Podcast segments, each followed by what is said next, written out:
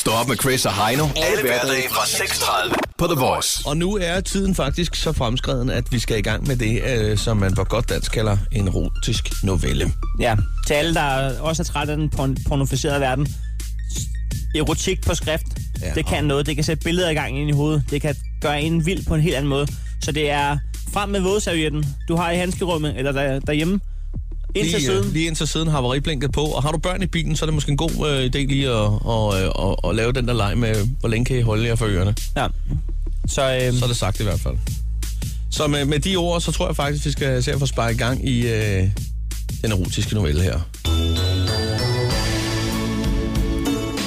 Det er lørdag eftermiddag på Anemonevej i Forborg.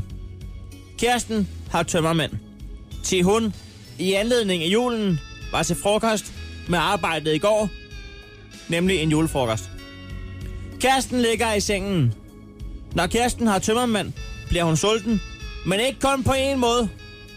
Hun bliver også sulten efter mænd. Det eneste, hun virkelig har brug for lige nu, er panodil, pizza og pækkemand.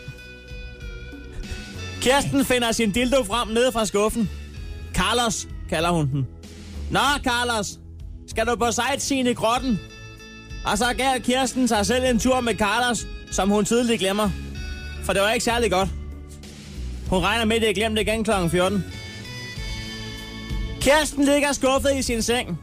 Hun har lige haft dårlig sex med sig selv. Kirsten tænker, nej, det skal fandme mig være løgn. Hun ringer efter afrobæren.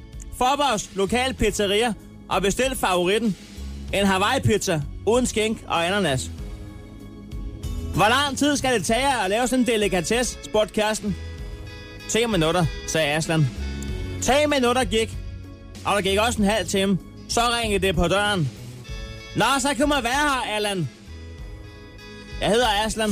Ja, ja, men du sagde, at der gik 10 minutter. Ja, ja, Kirsten, det siger vi altid. Kirsten tager pizzaen i den ene hånd, og Aslan i den anden. Op ad trappen til soveværelset. Elskavsreden. Børnefabrikken. Hun flår tøjet af Aslan og smider ham i håndjern og giver ham bænd for øjnene. Så, det er en lille kebabmus. Aslan ligger paralyseret og skræmt. Han skulle bare levere en Hawaii-pizza uden skænker og ananas. Pludselig skriger Aslan som en stukket gris. Nå!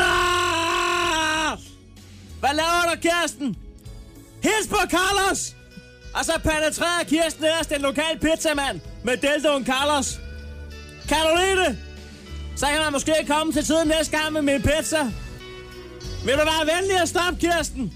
Ja, vi kan sige, at jeg stopper om 10 minutter. Stå op med Chris og Heino. Alle hverdage fra 6.30 på The Voice.